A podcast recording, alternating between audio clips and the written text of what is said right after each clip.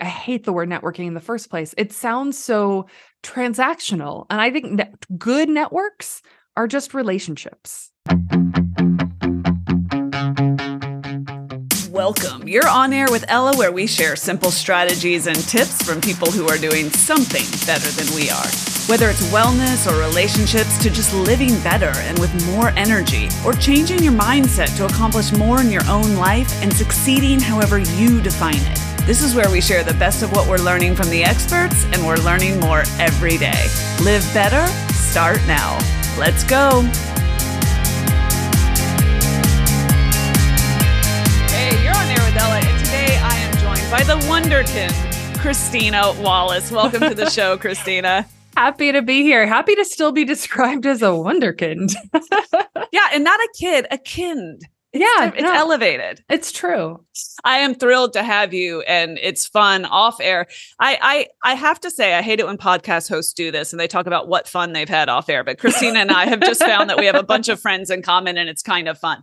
But mm-hmm. from from where are you speaking to us today, Christina? I'm joining you from my office in Cambridge at uh, well, technically Boston, Harvard Business School. Oh, ever heard of it?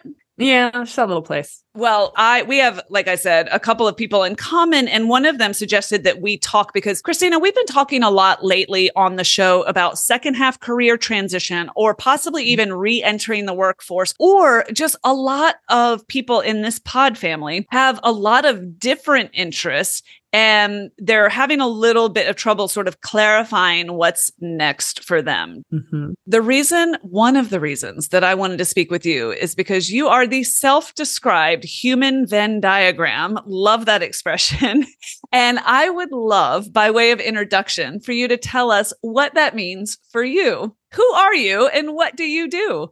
That's a great question. So, and, and I love that you separated who am I and what do I do? Those are different thing. So I came upon this phrase, I'm a human Venn diagram, early in my career when I was first starting uh, my very first company and I was going to all these pitch events and I had to introduce myself quickly so that people could decide whether or not they wanted to talk to me. And I struggled because I've always been interdisciplinary. I double majored, I triple minored. I've worked all over the map in music, in theater, in fashion, in math, in management consulting.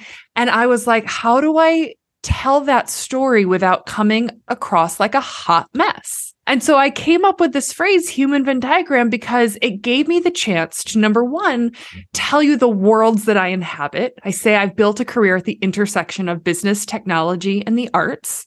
So it gives you some sense of where I play, but it also tells you something about me. And that is that I'm interdisciplinary and that I am uh, multi hyphenated and I'm intentional about those intersections. Like that's what I bring to the table. It's not just that I, I speak these different languages, it's that I connect them. I see their relationships. I bring people from the different worlds to meet each other. And that's what I bring to the table. So I do various things depending on what day you've talked to me. Right now, I'm a professor at the business school at Harvard. I'm an author, I'm a speaker. What I am is a multi hyphenate who loves to think about the chapters of life we're in and how do you design a life that actually fits that season. This speaks to me so much. And I want to highlight a couple of things that you just said and pull them out. And one is interdisciplinary. Mm-hmm. And I love that you are drawing connections between the things that you do. And that's actually already an aha for me. Two truths about me. One is if you asked my parents what I do at a cocktail party, they would stutter for 10 minutes and, and, and yes. you know, business, they would just say nouns. Now, the embarrassing truth is that if you asked me at a cocktail party what I do, I would probably answer you differently just depending on what day it is. Mm-hmm. Because and because it makes me feel a little bit messy to say, "Oh, I do this and I do this and I own this and I also do that." It makes mm-hmm. it to me that doesn't sound I suppose it could sound like you're bragging, I guess, if you're uninformed. Depends on your tone of voice, right? One so. version, it sounds like bragging. Another version, it sounds like you're a dilettante who can't make up your mind, you know? And you're like, that. yes. yes, exactly. So, this is a struggle that I have and that some of my listeners have. And then we mm-hmm. also have those who are not having trouble clarifying necessarily, but they're having trouble believing that they can start a chapter two or start a chapter three or start a chapter six, depending on where mm-hmm. they are in their life. So I want to talk to you about both because you introduced me to a concept in a book of yours that I just read. And you introduced me to a concept called a portfolio life. I just, yes. the expression alone, I love. In fact, conveniently, the book is called the portfolio life. So let's get that on the table. Can you tell us what you mean by that? Yes. So I, I, I use this phrase to kind of cover these three core tenets. Number one, you are more than any one job or opportunity. Your identity is greater than just that. Number two, diversification is what is going to help you navigate change and mitigate uncertainty, which is guaranteed to come right? That's the world we live in now. And then number 3, when, not if, when your needs change, when when your season of life changes, rebalance your portfolio just like you would your financial portfolio. This isn't you being flaky. This isn't you flip flopping and no longer caring about that dream you had. It's growing and it's saying, I need something different. I want something different. So let's design something different. There's an obvious parallel here, Christina, between managing your financial portfolio, right? Mm-hmm. And I think first of all that's a it's a clever analogy because diversification helps you mitigate risk. It does all of the things that you just laid out. But when you talk about a portfolio life, you're not just talking about income streams. Right. Can you tell us more about what it looks like in practice? Yes. So, uh, when I think about a portfolio life, it's an alternative way to consider work life balance. I, I hate that phrase because it makes it sound like your work and your life are in opposition to each other, like they should sit on a teeter totter and somehow, like, you know, be perfectly balanced. And that is never true, right? Your work is in the context of your life. So when I think about a portfolio life, I literally imagine drawing a pie chart and it's allocating percentages, just like you would your investments 40% to this, 10% to that. And you think about all of the things in your life your work, your family, your friends, your health, your hobbies, your community, religious commitments, rest, right? All of those things as you eh, you know envision how you spend your time you map it out and you think about how it exists in proportion to each other. And those proportions will change dramatically from one season of your life to another. But recognizing how they fit together is part of what brings you that sustainability, which is the word I like better than balance. Yeah, balance is balance is a myth, and uh, like you, I just uh, I disagree with the premise. Yes, which is that there are scales. Right. Uh, I, I much more relate to what I call the life wheel, which is essentially very similar to what you're describing, which is a balance between I won't I won't repeat what you just said, but mm-hmm. in some seasons, let's say your career will get more attention than say your social life. In some mm-hmm. seasons your financial performance or experience might be outweighing honestly your spiritual experience, you know. Mm-hmm. And so so we are, in fact, a limited resource. Our time is a limited resource. And I think it's really, really useful to look at our lives as a 360 degree experience and how, like, we start to know when it's out of balance. Have you had mm-hmm. an experience in your life where you felt like, okay, this has taken up way too much of my pie?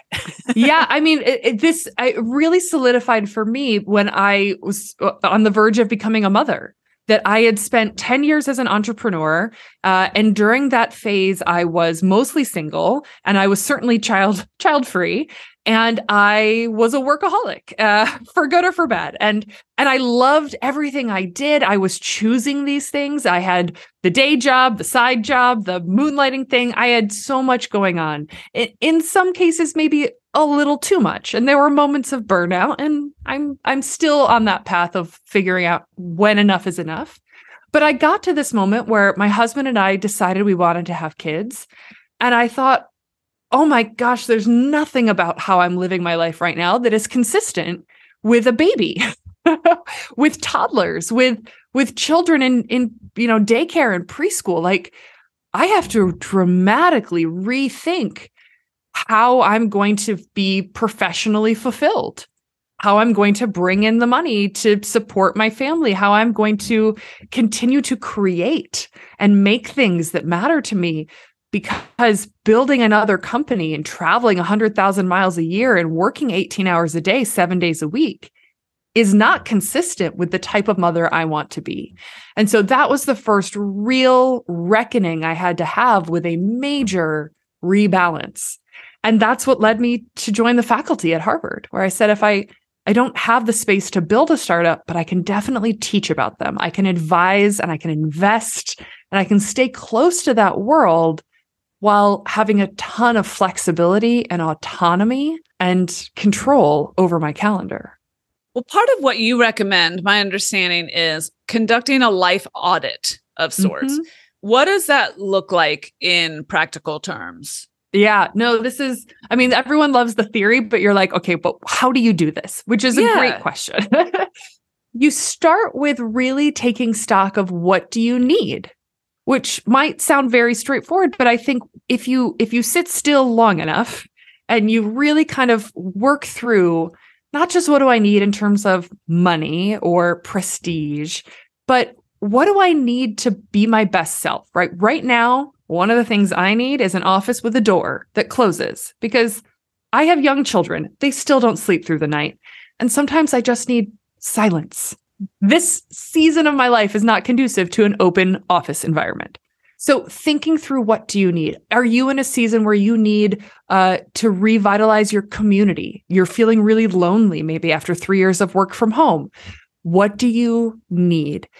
And then you start uh, really looking at, well, what do you want for your life? Right. This is, I have this uh, challenge of a hundred wishes in the book. Um, you take a stack of post-its and you start writing down a hundred wishes for your life.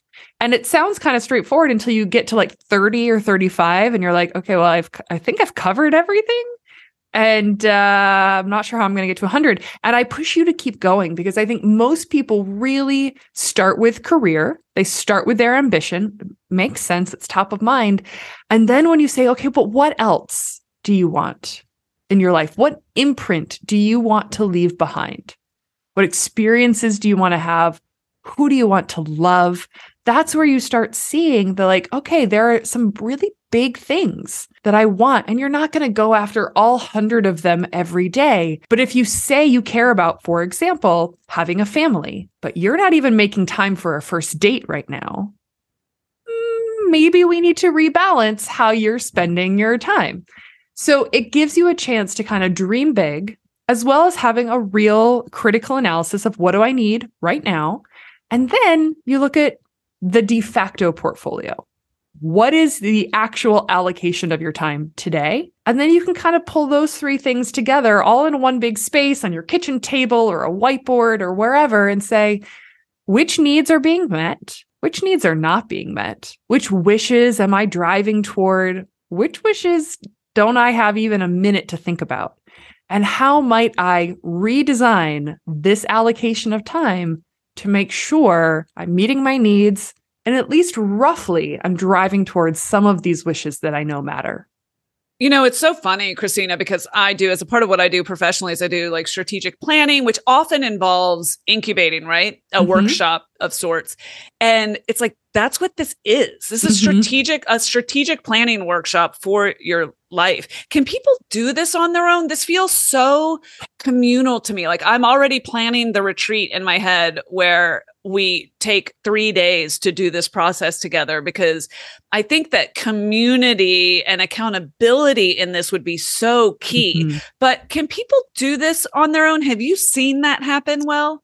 I know some people can do this on their own, but it really depends on on who you are and and what type of thinker you are. What type of do you need someone to not just hold you accountable, but maybe bounce ideas off of you or gut check some of these things, right?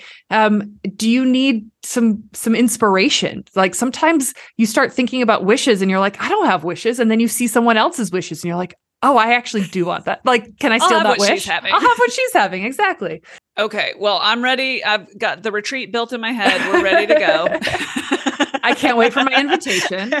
That's right. And your licensing fee. Mm-hmm. Okay. So if somebody is interested in actually engaging in this process, like I kind of actually want to hear from you. Okay. So, Christina, when we carry these two scenarios that I've given you forth, which is somebody mm-hmm. seeking clarity and or someone who's looking to really make a change mm-hmm. in the second half of their career, because a mm-hmm. lot of us are sort of at that point, mm-hmm. then a huge part of this, obviously, one of the first things you're going to read in anything that you read is to start tapping into your network. Mm-hmm. And Christina, that is very easy to say. But when it comes to, there are several flaws with that plan. One is, okay, but how? And another one is, yeah, but the network I have, if at all, is different than the network that I need. Can mm-hmm. I stew in that problem statement with you for a moment? Mm-hmm. Absolutely. So I talk at length about uh, what I call orthogonal networks in the book, which is a fancy mathematical word for perpendicular or non redundant. And what I mean by that is, you know, if you know all the same people who all know each other, that is an incredibly redundant, sort of self reinforcing network. And there are definitely cases where that type of a close knit, tight knit network is very helpful. But we are we see tons of research that points out our loose connections, our second degree network is actually where a lot of new ideas come in. These are the things that aren't being recycled through the same conversations. And to do that, you need to know people that other people don't know. And this is where as you think about particularly a, a major pivot or switch in a, a, season of your life becomes important where you don't want to talk to the people you already know. You want to build this in a different direction. And so as you think about these pivots the first step that i recommend is you start playing in the space that you find interesting. Don't think yet about the professional. Think about the play the exploration. For example is there a club you can join? Is there a book series or a class you could take? Is there a world where those people already gather that you can invite yourself to and to start talking to them, get to know them, dabble, see if you like it first.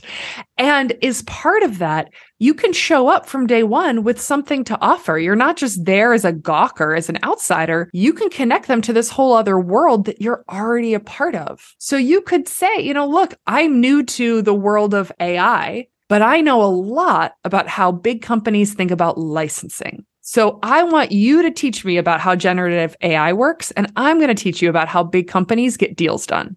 It's so funny that you mentioned that because I'm part of a women's executive network. And I went in there as somebody who had owned a consulting company for 20 years and worked with a lot of different industries. And you know what I'm bringing to the table? I'm constantly doing free webinars on how to start a podcast.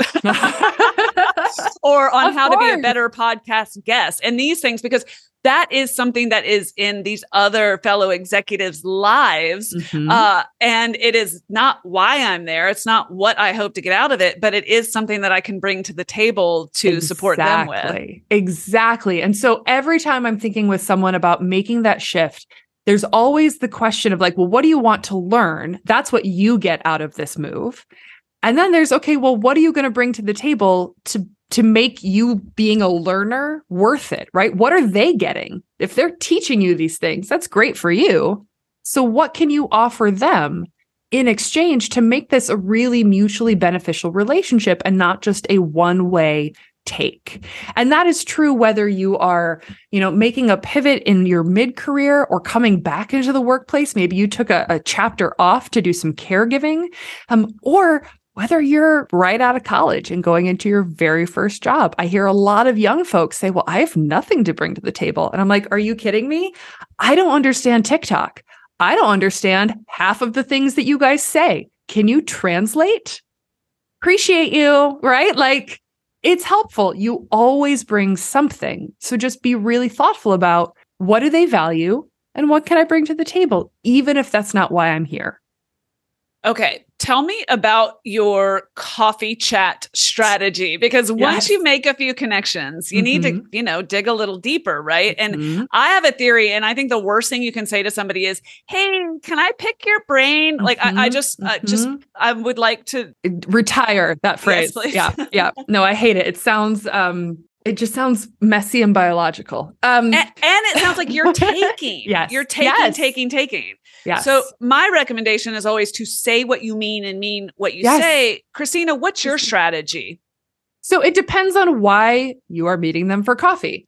I give an example in the book of a time when my my first company flat out failed and I was at a loss for what to do next. I couldn't really see what I brought to the table at all and I was also pretty desperate cuz I was broke and I had to pay rent. So I was like urgency burning bridge like let's go and like kind of depressed. So I emailed everyone I knew and I said, look, I, I need to grab time with you. We can grab coffee. We could do a walking meeting. I want to make this easy for you because I recognize that I am making the ask here. But here's what I need. I need you to tell me who I am. And, and this is what I mean by that. I need, I asked three questions. Can you tell me when you've seen me the happiest?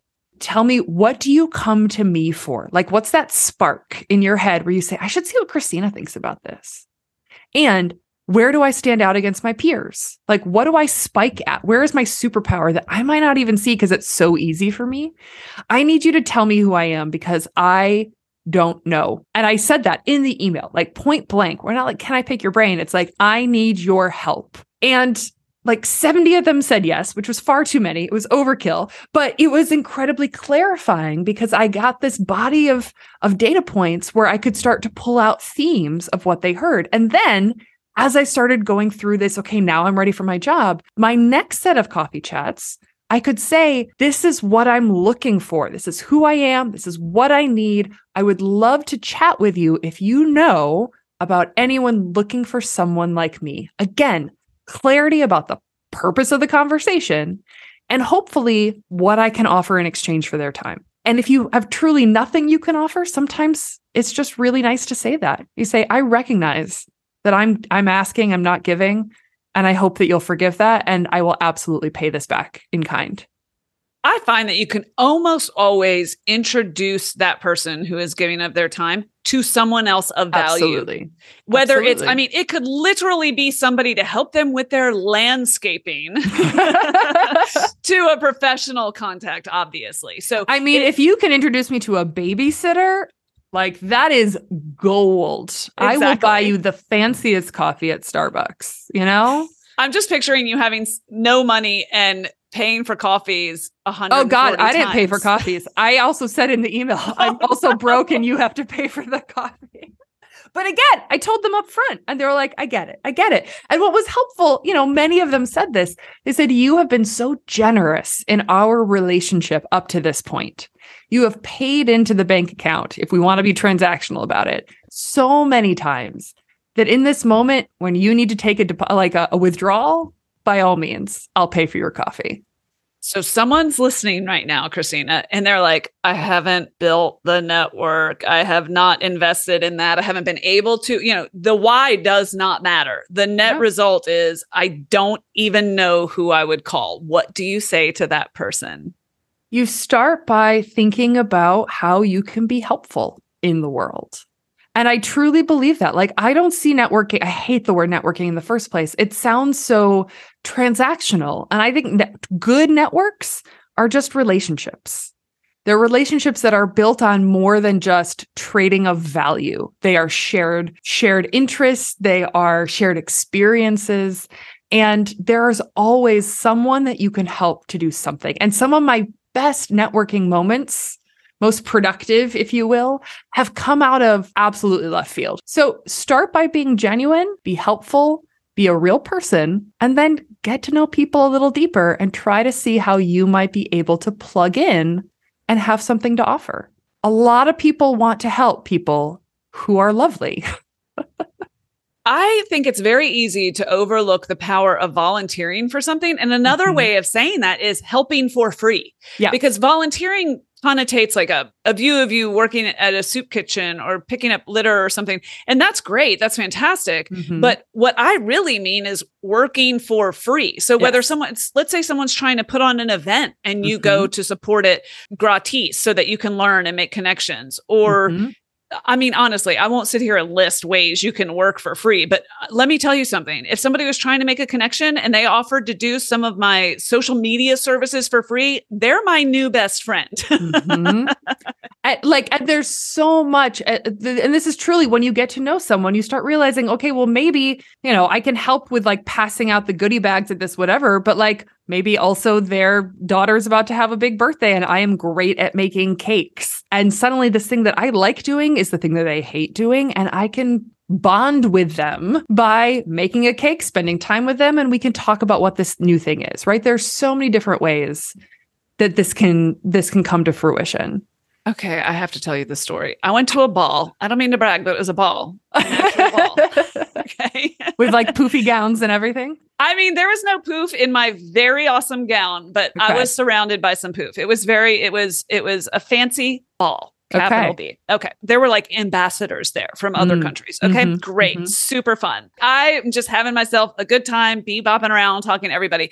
And there was the most exquisite cake, and it had a portrait on the cake. Anyway, it was spectacular. It was very beautiful. And there's a lady standing by the cake, and she was clearly the cake maker. Mm-hmm. And I started chatting with her, and I was like, "This is absolutely exquisite. Like, how can you let people eat this? Uh, this is a work of art. Um, why don't you just take it back home?" And she said, "You know, I make this cake for free, and I do it every year." And I said, Oh, and tickets to this event were like, I'll be honest, we were guests of somebody, but tickets to this event were, you know, several hundred dollars, let's yeah. say, per person. Yeah. And she said, Yeah, I make the cake. It takes hours and hours and hours. And now, guess what? I'm at the ball. every year she is at the mm-hmm. ball. I'm just going to keep saying ball. She's at this event with high net worth individuals or highly connected people, is really mm-hmm. what I mean to say. And she's there every year quote unquote for free. Obviously, she traded her very precious time and her gift and her services, but what a genius. And the yes. woman literally made a cake.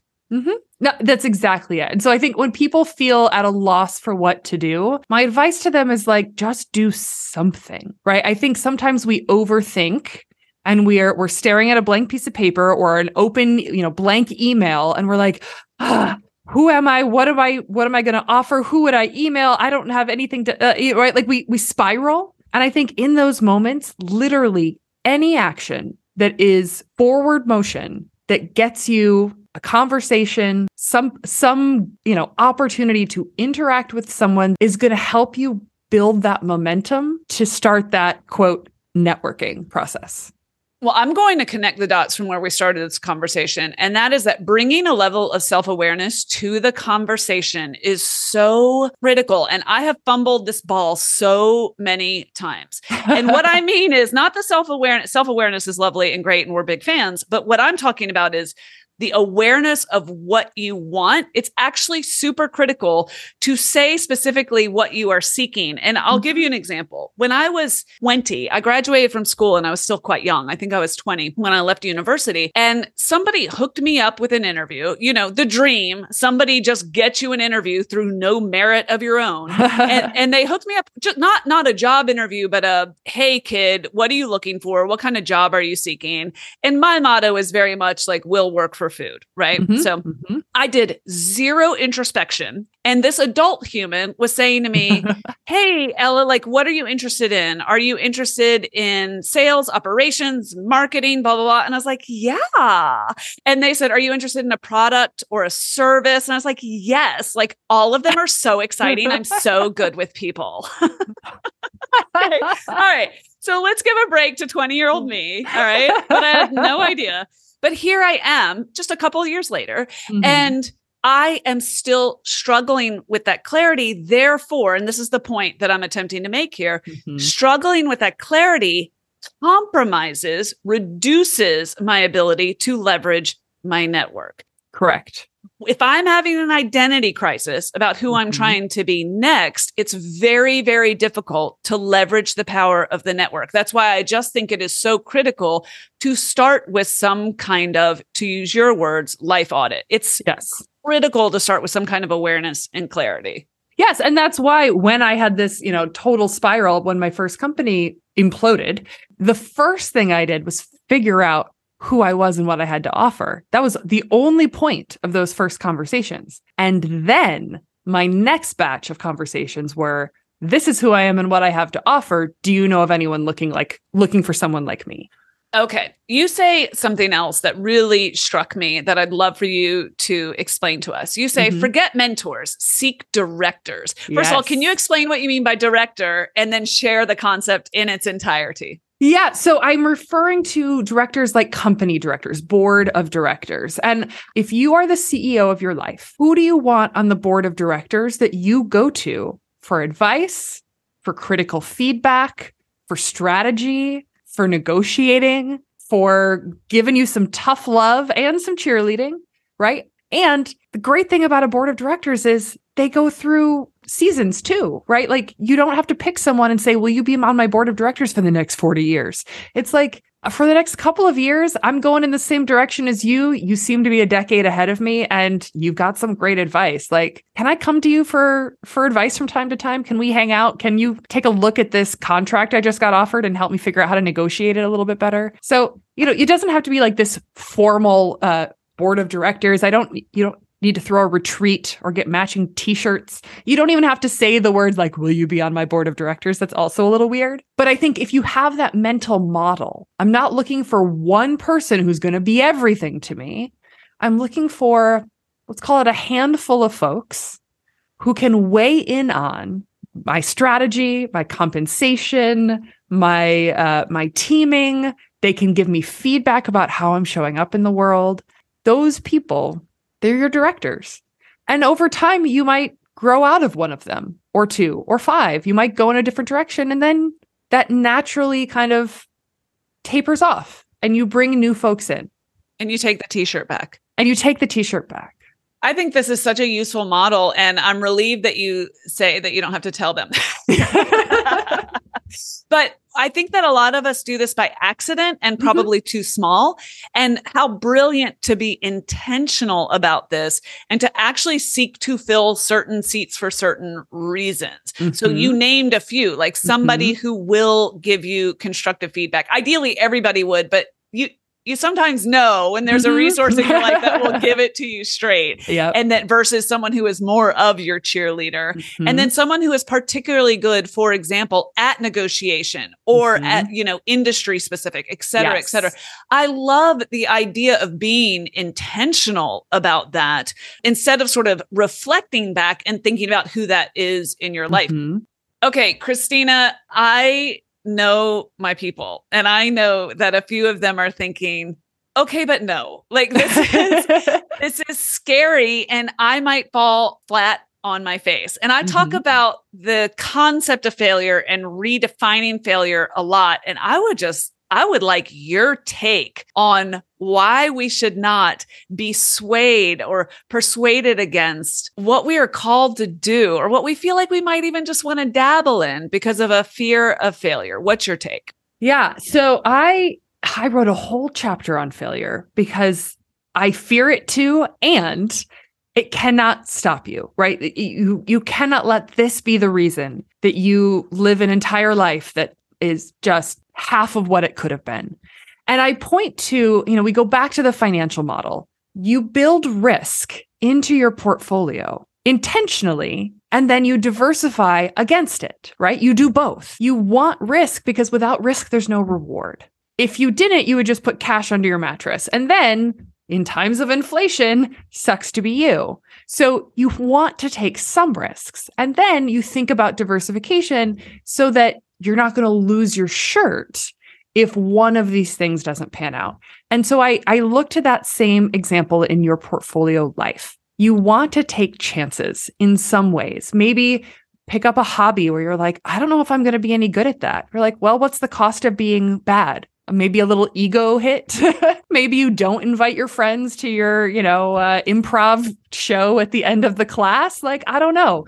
But what if you're good at it? Or what if you learn you really like it? The upside is so much greater than the downside, but you have to be willing to be bad at something to do that. So so there's this this idea that I think so many of us high performing, high achieving folks have from an early stage of like I am someone who succeeds, right? There's a narrative that we tell ourselves, I am someone who succeeds.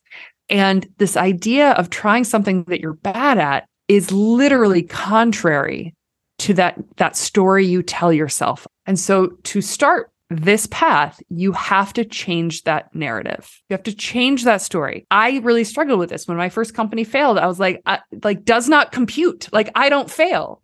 And yet the evidence is to the contrary. And so I I started long distance running because I am a terrible runner, truly terrible. I run a 6-hour marathon. Like that's slow. Bad runner. But but it gave me the opportunity to change that narrative of I'm someone who succeeds to I'm someone who shows up and works really hard. Yeah. And at the finish line, I get a bagel and a selfie, and sometimes I get a medal, and that's fun too, right? I'm someone who show enjoys the process. I'm someone who sees the benefit from this, even if I'm not amazing, right? All of those things then set me up for being willing to take risks in other ways. Writing a book proposal, selling a book, writing a whole thing, and then publishing it and not knowing if the entire world is going to hate it or not. That's a big risk. So part of this is getting comfortable with this idea that it may not turn out the way you wanted to, which is basically how I define failure. It didn't turn out the way you wanted it to. And it might have been your fault. It might have been something outside of your control. Any way around it, you learned something about yourself or the world or both. And now you have more information and you can move forward. Failure is just a different input. It can tend to be a more painful one in a lot of ways, but it's just more information. Yeah. Um, you share a model in your book about expectation versus reality. And, mm-hmm. and we are taught this myth that success mm-hmm. is a straight linear line. It yeah. is a an uncooked spaghetti noodle in all its firmness. Just and like up and to the right. Yeah. Right. And then real life is cooked spaghetti and it's a, a big entangled mm-hmm. mess of curved lines and mm-hmm. intertwined and et cetera, et cetera. And a model that I have embraced and made my own and now teach in our workshops, Christina, is rather, I, I sort of reject the binary now of success and failure and I realized the literal model I've replaced it with in my head is one of a spiral. Yes. And it is all iterative. Mm-hmm. So even when you fail, you're never falling back down to the starting point because by definition, you have had the experiences, you have gained the insight, arguably more if when it doesn't work out. And that's an education. And you are never starting at zero again. So you might be set back a tiny bit on one of your spirals. And then when you get some momentum, you go a bit more mm-hmm. forward and you can level up that spiral. Yes. But when we think about the fact that failure is absolutely a baked in, guaranteed mm-hmm. part of success. instead of being binary pole, you know, yes. polar opposites, mm-hmm. then I think we're on to something. I think it frees us up a little bit to accept it as a part of the process. Well, in particular, because I think I agree with you. I, I don't believe that there is such a thing as failure or success because it implies a certain uh, fr- time period and right? It's it's like are you looking back at the end of the story? Because there are lots of stories that look like they're going to be one and then they turn into another. If you give it another year another decade another chapter whatever you're never done. And so there's no value in being evaluative on did i did i succeed or fail? Was it worth it or not? Back to your point, you never go all the way back to the b- beginning. You start from a new starting point. And this is true whether you're changing careers. This is true whether you're getting divorced and starting a new relationship halfway through life. In all of these circumstances, you know so much more than you did the last time you did this. And that's going to change what you do next. We are not succeeding. We are not failing. We are iterating. Mm-hmm. We're living. Christina, thank you so much for your time. And thank you for this great book that I'm going to recommend to my network, my orthogonal network. Did I say did I say it right? I was you not did. a math major. That was great. You could you could probably tell. Christina, thank you for your time. We will share your book, The Portfolio Life, with everybody. Where would you like to be found? You can find me on LinkedIn. Turns out that is the social network where everyone's hanging out these days. You can follow me there, or you can head to my website, ChristinaWallace.com. You can join my mailing list. I think I send three things a year. it's very inbox safe. Same girl, same. Thank you, Christina. You're very welcome. Thanks for having me. Okay, that's a wrap. I hope you enjoyed today's show and got something out of it that you can use. If you did and you want to learn more, find me on Instagram at On Air with Ella or get the show notes and links at onairella.com. There's no with, it's just onairella.com. Thanks for listening. Thank you for sharing the show and thanks for inspiring me. You are quite simply awesome.